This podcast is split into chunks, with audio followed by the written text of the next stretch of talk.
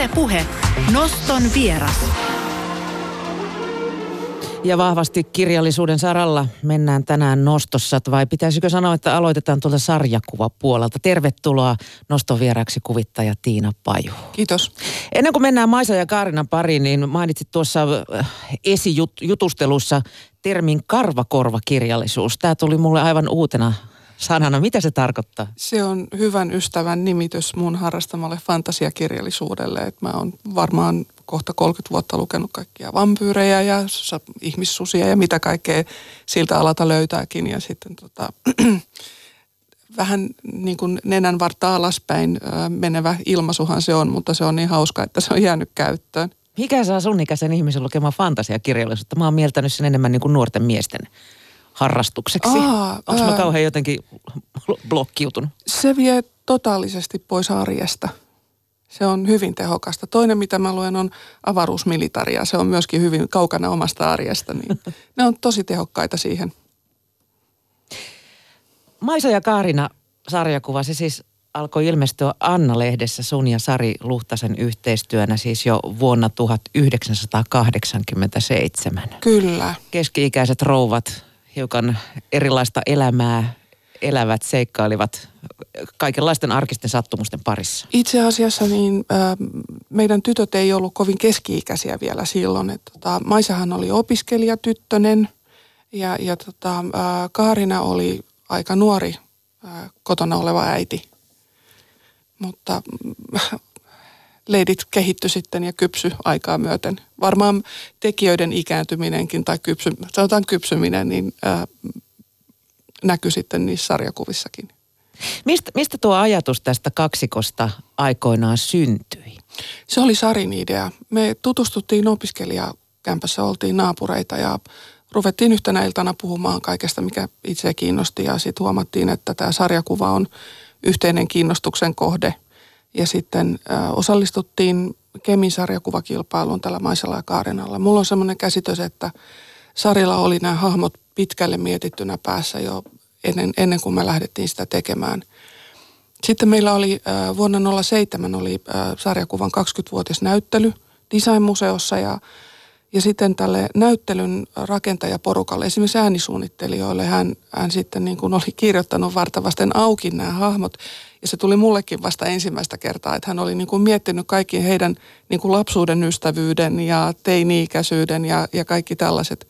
Se oli mielenkiintoista se on Sarin, Sarin tota, luoma parivaljakko. Et mä annoin sitten siihen maailman aikaan ehkä vähän ää, eri näkökulmasta sen, sen ää, visualisoinnin näille hahmoille, kun mitä si, silloin pidettiin ehkä niin kuin tavanomaisempana. Mm.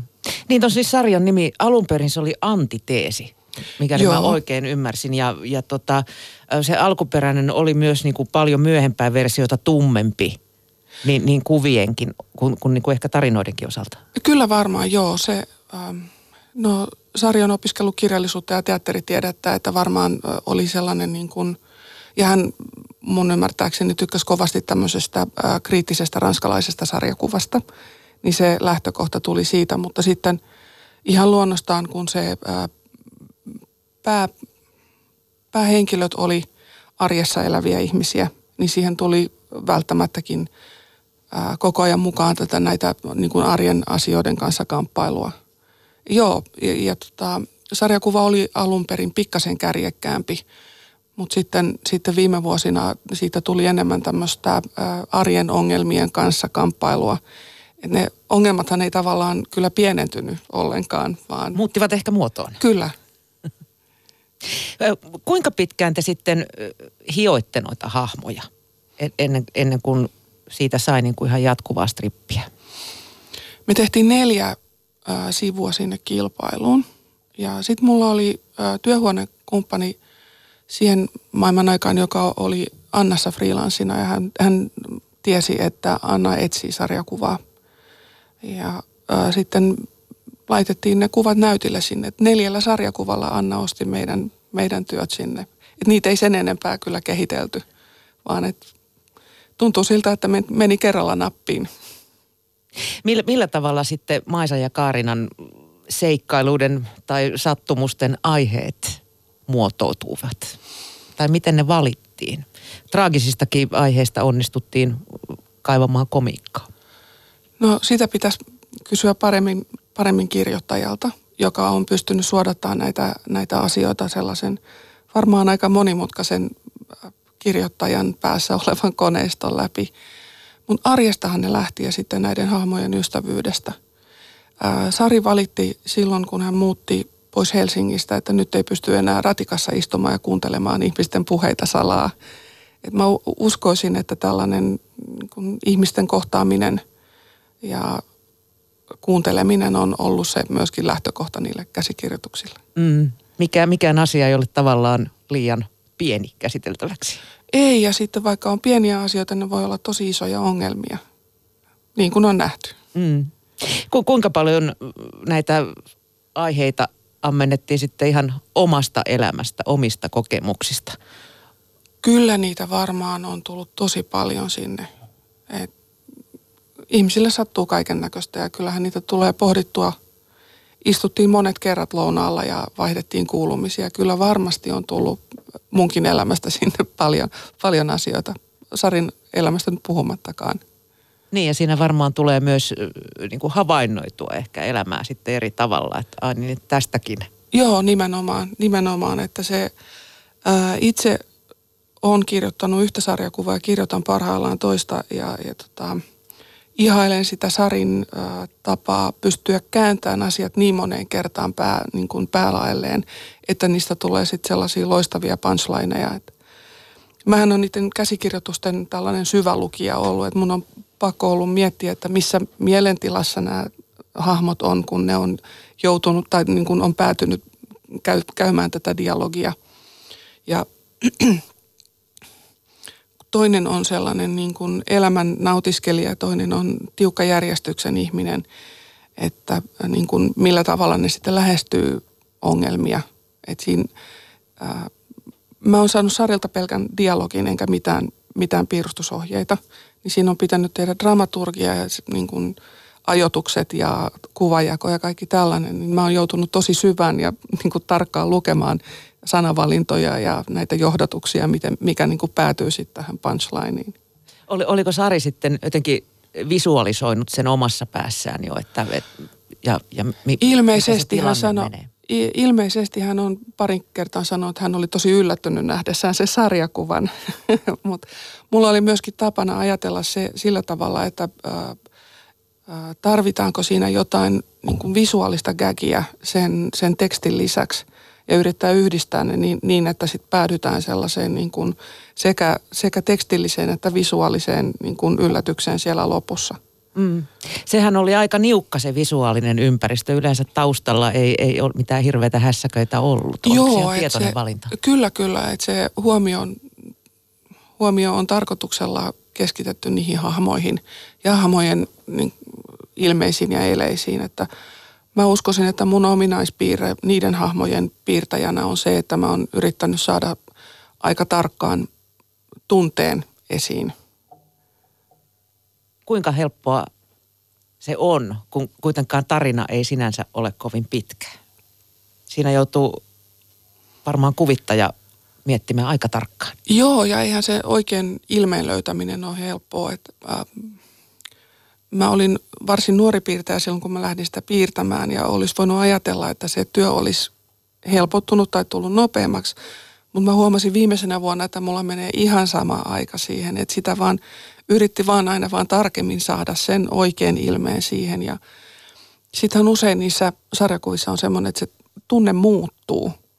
Et se lähtötunne pitää pedata ja näyttää ja sitten pitää ymmärtää, että se tunne muuttuu siinä se oli haasteellista. Tulisi koskaan sellaista tilannetta, että mä tätä ei nyt pysty visualisoimaan tätä juttua? Olisiko yksi tai kaksi sarjakuvaa sellaista käsikirjoitusta, mitä mä en pystynyt piirtämään? Että kyllä, kyllä, sattu. Mitä silloin tehtiin? Sitten vaan sanoin käsikirjoittajalle, että anteeksi, että niin mä en vaan kykene tähän, että mä, mä en löydä sitä sitä, sitä juttua nyt, mutta yleensä niiden kanssa paini niin paljon, että sai sen sitten valmiiksi. Mm. Kauan sulla keskimäärin meni aikaa kuvittaa tuollainen yksi, yksi strippi? Siitä on jo niin kauan aikaa, en mä muista. me toimittiin sillä tavalla, että Sari lähetti mulle, olisiko kolme, neljä tai viisi käsikirjoitusta kerralla ja sitten mä tein niitä useamman päivän aikana.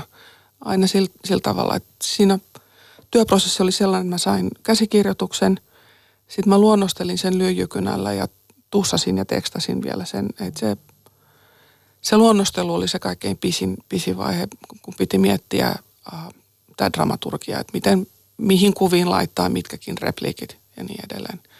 Ja miten, miten jaksottaa sen tarinan. Kävikö koskaan sitten niin, että kun Sari näki tämän valmiin tuotoksen, niin se tuli sitten niin kuin myöten. Ei, ei, ei. Kyllä mulla oli koko ajan semmoinen olo, että muhun luotettiin. Öm, oliko sellaisia aiheita Maisessa ja Kaarinassa, jo, tai, tai niin kuin aiheita, joista syntyy erimielisyyksiä, tai, tai joita ei olisi voinut sarjakuvan keinoin käsitellä? Ei oikeastaan.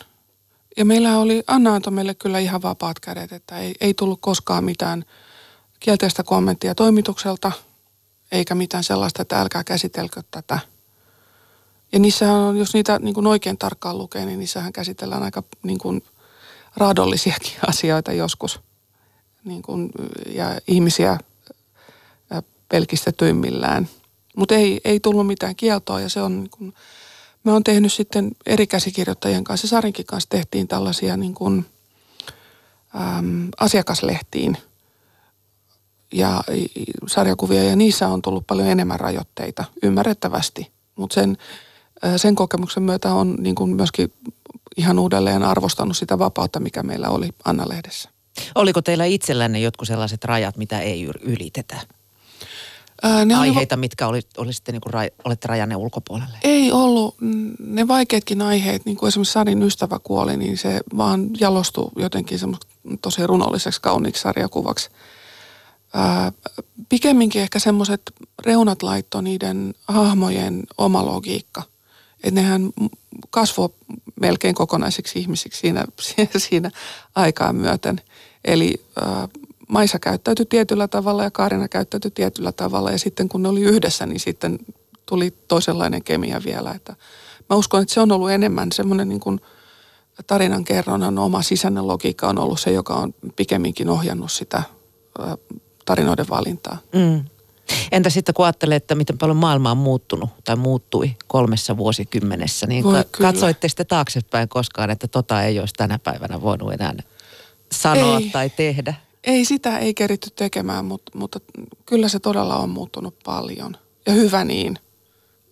Oikeasti parempaan suuntaan on menty monessa asiassa. Toi sarjis ilmestyi lähes kolmen vuosikymmenen ajan, Maisa ja Kaarina.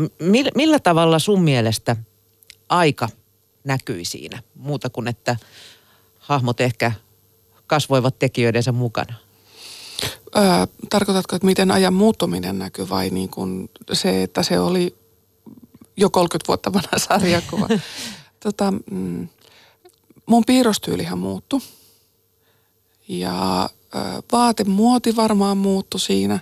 Sellainen, mikä niin kuin on vanhoja peruja, on se, että se oli mustavalkoinen se sarjakuva.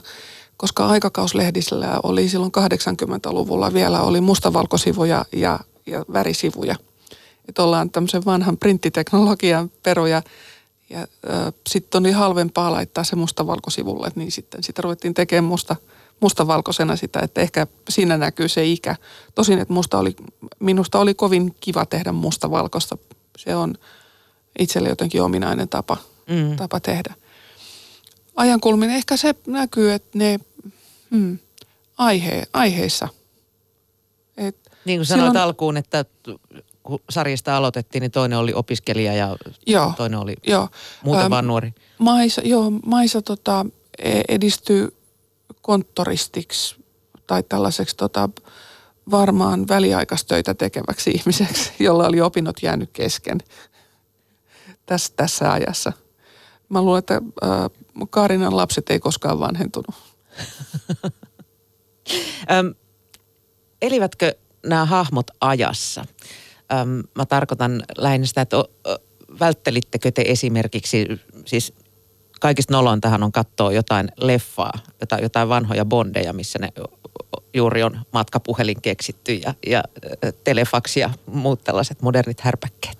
Joo, siis meillähän oli ähm, aika varhain siinä vaiheessa, kun kännykät tuli, niin tytöt tota, väsy sieniretkellä, mutta toisella oli onneksi kännykkä mukana. Mehän saatiin Nokialta vielä palautetta, äh, kun me oltiin käytetty sanaa kännykkä. Sieltä tuli juristilta kirje, että me ollaan rekisteröity tämä meidän tavaramerkiksi, ette kyllä käytä tätä Mutta oli siis todella hyvin varhaisessa vaiheessa. Kyllä me ollaan ajassa eletty ja sitten seurattu kaikkia muotihullutuksia myöskin ja niitä vaikeuksia, mitkä ne niin kuin asettaa naisen tielle. Mm, niin, että te halusitte pitää tämän niin kuin ajankuvana, eikä kuten monet haluavat, että ne ovat iättömiä. Ei koskaan kyllä puhuttu siitä edes, että ne olisi jotenkin iättömiä. Ne vaan, äh, meidän leidit on jotenkin yliajan.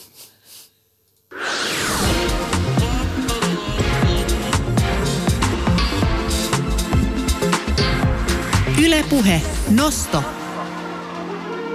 Ja noston vieraana on tänään kuvittaja Tiina Paju, jonka yhdessä Sari Luhtasen kanssa tekemä Maisa ja, Sa- Maisa ja Kaarina sarjakuva ilmestyi lähes kolmen vuosikymmenen ajan. Tiina, naisille on aika vähän tarjolla nimenomaan naisille suunnattuja sarjakuvia. Mm. onko, tai on ainakin ollut. Onko, millainen tarjonta siitä nykyään on? Ainakin pelimaailmassa on menty siihen, että on nimenomaan naisille suunnattuja pelejä. Ah, Mun täytyy sanoa, että mä en koskaan edes ajatellut, että Maisia ja Kaarina on naisille suunnattu sarjakuva. Ja me ei lähdetty mitään naissarjakuvaa tekemään, vaan me lähdettiin tekemään hyvistä hahmoista sarjakuvaa. Ja mä luulen, että suurin osa tekijöistä ei myöskään tee vaan naisille suunnattua sarjakuvaa. Että se jotenkin tuntuu itsellä kauhean vieraalta ajatukselta. Et, äh, mun mielestä sarjakuva menestyy Suomessa nykyään aika hyvin. Meillähän on – päälehdessä on useampi kotimainen sarjakuva, joka on tosi hienoa. Ja mä luulen, että Fingerporia esimerkiksi lukee siinä naiset kuin miehetkin. Että, niin ja varmasti Viivi ja Wagneria. No aivan. Miehet kuitenkin kuluttaa sarjakuvia selvästi enemmän. Se voi olla. Mi- mistä sä luulet sen johtuvan? En osaa sanoa, en tiedä onko tutkittu sitten sarjakuvien lukemista äh, netissä – sehän on sellainen sarjakuvan uusi alusta. että strippisarjakuvat elää siellä tosi, tosi hyvin. Ja sitten meillä on paljon sarjakuvablogaajia esimerkiksi, niin mä luulen, että heistä on aika suuri osa naisia kanssa. Mm, netti on tavallaan tarjonnut ihan uuden alustan. Kyllä. Millainen työjako teillä muuten Sarin kanssa oli? Siis Sari kirjoitti ja, ja sinä kuvitit. Mut, mutta kuinka helppoa se on toisen ajatukset ja tekstit muuttaa kuviksi? Kuinka hyvin siinä täytyy toinen ihminen tuntea? Kyllä se oikeastaan lähtee siitä tekstin lukemisesta. Et, äh, en mä ajatellut sarja silloin, kun mä luin niitä tekstejä, vaan mä ajattelin sitä tekstiä, että missä, mitä nämä hahmot on ja mitä, mitä ne tekee. Itse olen kir, niin kun, äh, kirjoittanut paria sarjakuvaa, mutta mun, mulle on helpointa työskennellä toisen kir, siis kirjoittajan kanssa – koska siinä joutuu vähän puskeen rajoja. Itselleen antaa kirjoittajana myöten, myöten liikaa. Että on tavallaan liikaa mahdollisuuksia, mutta sitten kun on toinen ihminen, joka on kirjoittanut se, se teksti on siinä sun edessä, niin sun pitää pystyä lukemaan se teksti, mitä se tarkoittaa ja tuoda sitten sen niin kuin ne kirkkaimmat helmet esiin sieltä. Se on vähän niin kuin elokuvaohjaajan homma, sä joudut visualisoimaan sen. Voi olla, en tiedä elokuvaohjelmista mitään. edessä, mutta sun täytyy jotenkin luoda se maisema siihen. Joo, ei se elokuvaohjaajakaan varmaan sitä kirjoja, kirjoittajan persoonallisuutta mieti kauheasti. Mistä sä itse uskot, Tiina, että toi hurja suosio Maisessa ja Kaarinassa johtui? Mä luulisin siitä, että siinä oli kaksi niin keskenään erilaista tekijää ja sitten me pystyttiin luomaan jotain itseämme suurempaa siinä ja se suuruus oli siinä sekä arjessa että siinä niin kuin arjen raadollisuudessa, mutta huumorin kautta esitettynä. Ihmiset sain tavallaan samastumispintaa siihen. Joo, ja tuli sellaisia oivalluksia, että, äm, tämä kauhea asia, jonka, joka mua kauheasti kiusaa, niin tämä onkin oikeastaan aika huvittava. Että semmoisia helpotuksen tunteita tuli varmaan monelle ihmisille, uskoisin. Tuliko siitä paljon palautetta? Jonkun verran tuli, mutta me oltiin äh, suojassa vielä nettiajalta ja nettikeskustelulta, että ne tuli kirjallisina. Lehteen tuli muutamia kirjeitä, muutamia kortteja ja sitten suoraa palautetta tuli, että on tavannut lukijoita ja saanut paljon kiitosta ihmisiltä. Mm. Varmaan Sarjon myös. Millaista se palaute oli? Sellaista, että te pelastitte mun päivän. Et mulla oli niin kurjaa ja mä tappelin jonkun asian kanssa, että mä luin tämän ja sitten tämä tämä oli niin, kuin niin hyvä oivallus tästä mun, mun asiasta, että kiitos paljon. Sanoit just, että tämä oli ennen, ennen nettiaikaa, niin silloin ei varmasti nämä mielensä pahoittajat vielä ollut liikkeellä. Että Nimenomaan. Ette pilanneet kenenkään päivää. Joo, toivottavasti ei. Minkä takia Maisa ja Kaarina sitten lopetettiin? Käsikirjoittaja kirjoitti sitä 27 vuotta, että kyllähän se kaikki loppuu aikana. Ei kai sitä loputtomiin jaksa. Tuliko sen jälkeen yhtään tyhjä olo, että hautasimme nämä? Ää, ei oikeastaan. Omassa elämässä oli niin paljon tapahtumassa. Mä opiskelin 3Dtä ja ää, oli, tuli uusia tilauksia muualta, niin ei, ei tullut sellaista tyhjää oloa. Ja tulihan myöskin semmoinen olo, että kyllähän tätä tuli jo tehtyäkin. Että ehkä ihan hyvä niin, että lähdetään saappaat jalassa näyttämöltä pois. Mä en ole nähnyt sitä viimeistä strippiä, mutta tota, niin, kokiva, kokivatko Maisa ja Kaarina ihan luonnollisen lähdön vai tuota, tapahtuuko se jotain dramaattista? Öö, muistelisin, että he on juomassa skumppaa jossain juhlien keittiössä. Et oikein hyvä tapa lähteä. Ihan kunniallinen. Sä kerrottiin, että sä teet edelleen sarjakuvia. Kyllä. Mi- millaisen sarjakuvan pariin sä olet siirtynyt? Äh, viikoittain verkkojulkaisu. Äh, Oikotie Fiisa ilmestyy Helena Hyvärisen käsikirjoittama mun, mun piirtämä Biljona Oy, joka äh, sijoittuu tämmöiseen startup-yritykseen. Hyvin toisenlainen, mutta, mutta tota, mun mielestä kovin hauska sarjakuva onko siinä tunnistettavissa sinun, sinun kädenjälkesi? Kyllä varmaan. Jos, jos on lukenut Maisa ja Kaarina, niin tunnistaako, että tässä on sama ihminen kynän jatkeena? Ää, kyllä varmaan, eihän omasta käsialastaan oikeasti pääse eroon, mutta se on strippisarjakuva, eli semmoinen niin kuin, ä, yhden rivin sarjakuva ja, ja se on värillinen. Ja siinä on mon, monta eri hahmoa, myös miehiä tällä kertaa. Niin se varmaan näyttää erilaiselta, mutta kyllä mä uskoisin, että se mun käden jälki näkyy siinä, että on tunnistettavissa. Maisasta ja Kaarinasta julkaistiin myös kirjoja ja, ja sarjakuva-albumeita. Kuinka erilaista se on kirjoittaa lyhyttä strippiä kuin tehdä pidempää sarjakuvaa? Mm, Sari ei kirjoittanut strippejä koskaan. Mä kysyin useampaankin otteeseen, että olisiko kiinnostusta tämmöiseen toiseen sarjakuvaan, joka on strippimuotoinen, ja hän sanoi ehdottomasti ei. Et niitä muutamia kirjoja hän kirjoitti, mutta ne oli ilmeisen hankalia projekteja, tai niin, niin mä käsitin. Että se meidän luontevin formaatti oli kyllä se koko sivun ää, formaatti, jossa pääsi kehittelemään sitä asiaa edes niin kuin muutaman lauseen verran. Ja toi strippisarjakuva on kyllä niin kuin tosi haaste, kun on tottunut piirtämään sellaista sivun sarjakuvaa, mutta pikkuhiljaa opin siihenkin. Mm. Oletko itse myös ö, käsikirjoittanut sarjakuvia? Joo, kyllä vähän. Mutta todella niin kuin, ää, käsikirjoittajan kanssa se on paljon kivempaa, koska siinä tuntuu siltä, että itsestä saa piirtäjänäkin enemmän irti. Et silloin, silloin pystyy keskittymään siihen piirtämiseen ja sen niin kuin käsikirjoituksen niin kuin timanttien ja helmien esille tuomiseen. Mm.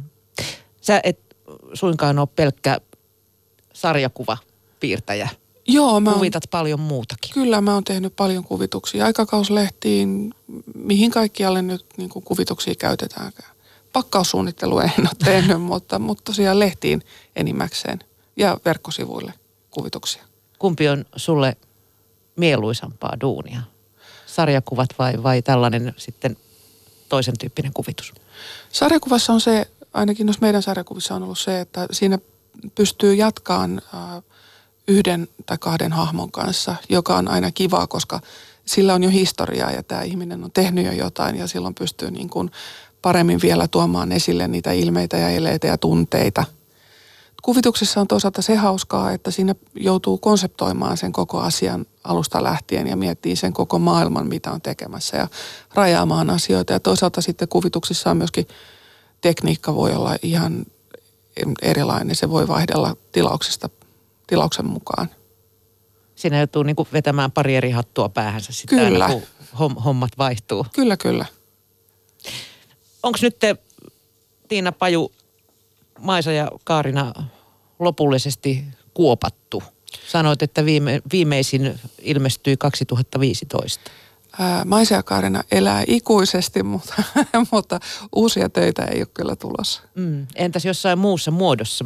Sehän on ihan yleistä, että sarjakuva hahmot saatetaan vaikka teatterin lavalle jossain vaiheessa. Niitä sellaisia äh, haaveita ja erilaisia projektin alkuja oli niin paljon, että mä luulisin, että Maisia Kaarina jää sarjakuvan sivuille tällä näkymin ainakin.